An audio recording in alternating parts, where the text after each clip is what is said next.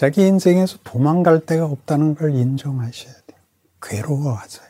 비명을 질러야지. 그거밖에 할 게 없거든요.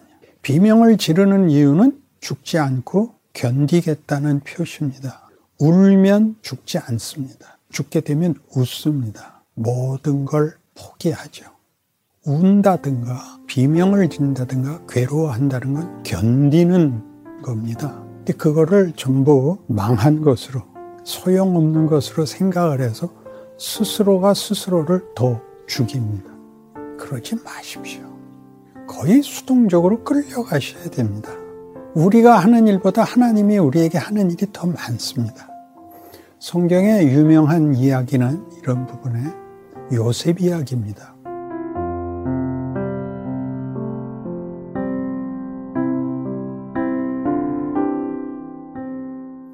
성경의 유명한 이야기는 이런 부분에 요셉 이야기입니다. 요셉은 그 기가 막힌 꿈을 꾸죠. 형들이 자기 앞에 무릎 꿇는 꿈을 꾸고 잘난 척했다가 팔려서 애굽에 가서 거기서도 무고를 당해서 옥에 갇히죠. 그리고 나중에 총리가 되어 온 세상을 구원합니다. 그 일로 이제 기독교에서는 거기를 쉽게 예, 그가 가진 비전이 좋았다. 그리고 그가 모든 고난 속에서도 믿음을 지켰다. 이렇게 얘기를 하는데 시편 105편에 짤막하게 소개되는 요셉 이야기는 전부 수동태입니다. 한 사람을 앞서 보내셨으며 요셉이 종으로 팔렸도다. 그가 그 발에는 착고를 차고 그 몸은 쇠사슬에 매였으니 곧 여호와의 말씀이 응할 때까지라. 그 말씀이 저를 단련하였도다. 왕이 저를 방석하며 백관을 제어하며 장로들을 교훈하게 하였도다. 이게 다 수동태입니다. 그러니까 요셉은 비전을 갖고 있지 않았습니다. 그는 억울한 인생을 살게 됩니다. 감옥에서도 그 말씀이 저를 단련하였도다 해서 보다시피 그 말씀을 의지하여 승리한 것이 아니고 말씀이라는 건 여기서 하나님이 천지를 말씀으로 창조하시고 어입니다. 그 예수님의 오심이 말씀이 육신이 되셨다는 구체적인 하나님의 개입입니다. 실제로 요셉은 쇠사슬이 그 몸을 맸다 하는 그 표현이 성경 밑에 훗노트를 보시면 그 희혼이라고 되어 있습니다. 히브리 원어로 혼이라는 뜻이다. 그러니까 몸을 쇠사슬로 묶인 것이 아니라 혼이 묶였다. 직역하면 이제 그 혼을 쇠사슬이 뚫었답니다. 그러니까 우리말에 아주 적합한 표현이 있는데 혼비백산하고 있죠. 그는 정신이 없습니다. 이게 뭔지를 모릅니다. 나중에 그가 풀려나서도 그가 자기 꿈과 자신의 결과를 연결하지 못합니다. 그는 거기서 애굽 여인과 결혼해서 살고 그 자식들의 이름도 그 신앙적인 이름을 붙이지 않습니다. 이제 안정을 되찾았다 정도입니다.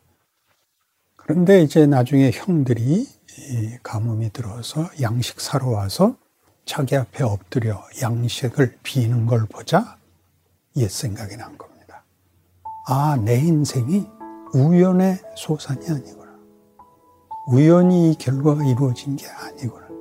하나님이 그때부터 준비하셨구나. 형들이 무서워서 떨죠. 그들을 안심시키는 말이 이거였습니다.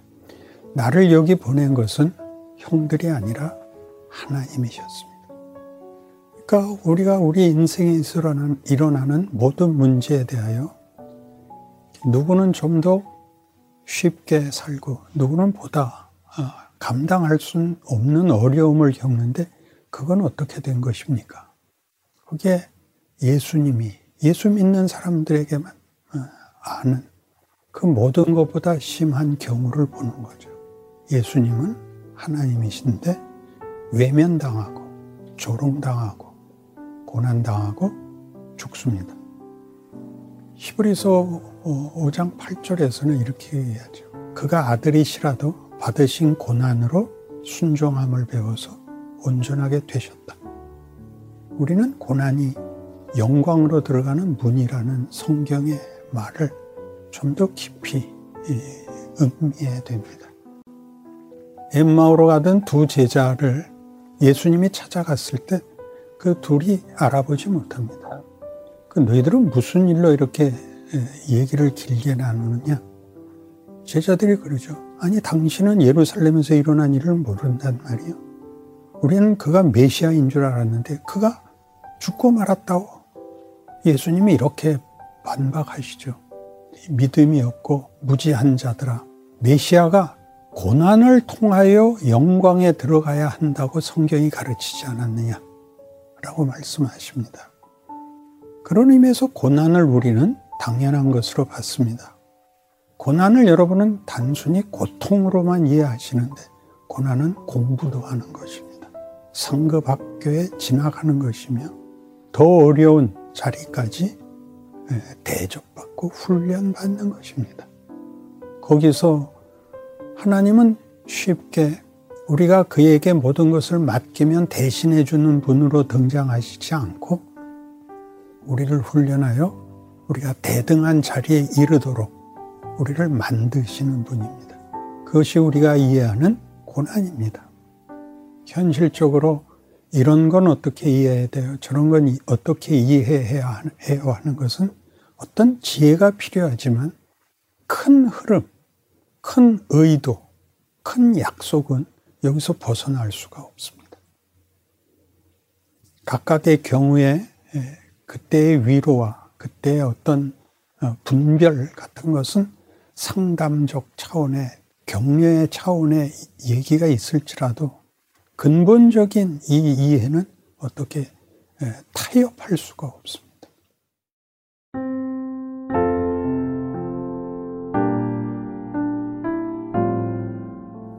숙제하시고요. 예습하시고요. 복습하시고요. 그 개근하세요. 자기 인생에서 도망갈 데가 없다는 걸 인정하셔야 돼요. 괴로워하세요. 괴로워하시라고요. 어떤 것들은 나이가 좀 더 크면 그 문제가 아무것도 아닌 문제가 되는 게 많아요. 그러니까 우리가 크면 앞에 있었던 벽 때문에 안 보였던 것이 벽을 허물어야 보이는 게 아니라 키가 크면 보이는 게 있어요. 우리 산행을 하면 산을 올라가잖아요. 자기가 올라가는 산은 안 보인대요. 처음 100m 올라갔을 때 고생한 것이 그 다음 100m 올라간 거를 하고 똑같아서 반복을 하는 것처럼 보여요. 처음 100m나 그 다음 100m나 그러나 어디서 차이를 보게 되냐 하면 100m쯤 올라가서 이렇게 고갯마루에 숲 밖으로 나오는 기회에 이렇게 보면 시야가 아래 시야가 트이죠. 그 다음 100m 올라가서 다시 고갯마루를 만나고 다시 내려다보면 아까하고 달라요. 없던 게 보이는 게 아니라 시야가 넓어지죠. 그렇게 큰다는 사실을 알아야 됩니다. 그런 큰 눈금들을 말하면 성경에서 많은 역사로 구약의 가치죠. 어, 가르치고 있습니다. 거의 수동적으로 끌려가셔야 됩니다. 아까 요셉 얘기를 한 이유입니다. 우리가 하는 일보다 하나님이 우리에게 하는 일이 더 많습니다. 선생님이 이렇게까지 얘기하죠. 학생들한테. 다 안 해도 좋아. 가르치는 동안만은 정신 똑바로 차리고 들어. 졸지 말고. 그러지 않나요? 그것만 해도 중상은 갑니다. 비명을 질러야지. 그거밖에 할 게 없거든요. 비명을 지르는 이유는 죽지 않고 견디겠다는 표시입니다. 자기가 모르지만. 울면 죽지 않습니다. 죽게 되면 웃습니다. 모든 걸 포기하죠. 운다든가, 비명을 진다든가, 괴로워한다는 건 견디는 겁니다. 근데 그거를 전부 망한 것으로 소용없는 것으로 생각을 해서 스스로가 스스로를 더 죽입니다. 그러지 마십시오. 행복의 개념이 다릅니다. 행복이 아무 걱정 없는 게 행복이 아닙니다. 그러면 그냥 무생물입니다. 아, 사람은 생각해야 됩니다. 생각은 의미와 가치에 관한 어떤 의욕입니다. 그것이 없다면 그만이죠.